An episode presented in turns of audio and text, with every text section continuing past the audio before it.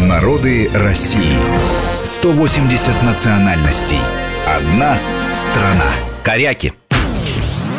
Коренное население северной части полуострова Камчатка. В настоящее время компактно проживают в Камчатском крае, Магаданской области и Чукотском автономном округе России.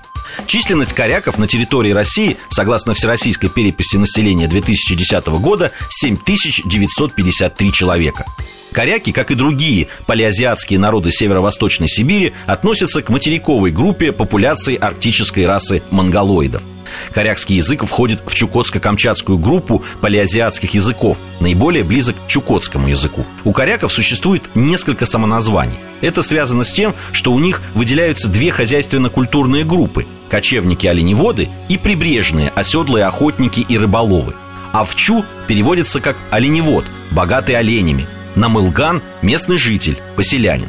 По роду занятий и образу жизни традиционно коряки делятся на тундровых и береговых. Оленеводы кочевали в материковых тундрах от Камчатского перешейка до верховьев левых притоков Колымы. В хозяйственной деятельности береговых коряков сочетаются оленеводство, рыболовство и охота. История коряков связывается с так называемой охотской культурой. В бассейне Охотского моря археологами выявлены памятники, которые относятся к первому тысячелетию нашей эры. Охотская культура имела четкую ориентацию на морской зверобойный промысел и приморское собирательство. В этот период произошло становление специфических черт культуры береговых коряков.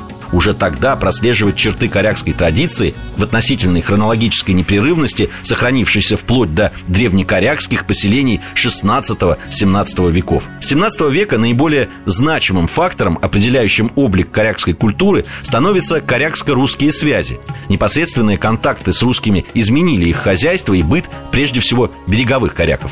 Традиционное мировоззрение коряков связано с анимизмом. Коряки одушевляли весь окружающий мир – горы, камни, растения, море, небесные светила. Существовал профессиональный и семейный шаманизм. Распространено поклонение священным местам – апопелям, сопкам, утесам. Раньше практиковались жертвоприношения собак и оленей. До сих пор бытуют культовые предметы – аняпели – особые камни для гадания. Священные доски в виде фигурок для добывания огня трением, амулеты, символизирующие предков. Роль оберега могла играть татуировка больного места, рисунок делался в виде человеческой фигурки.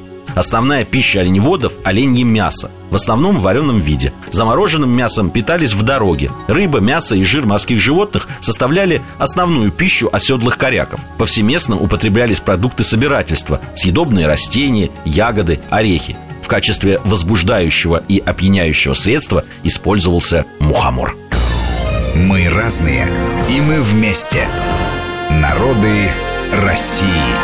Программа подготовлена при содействии исторического факультета МГУ.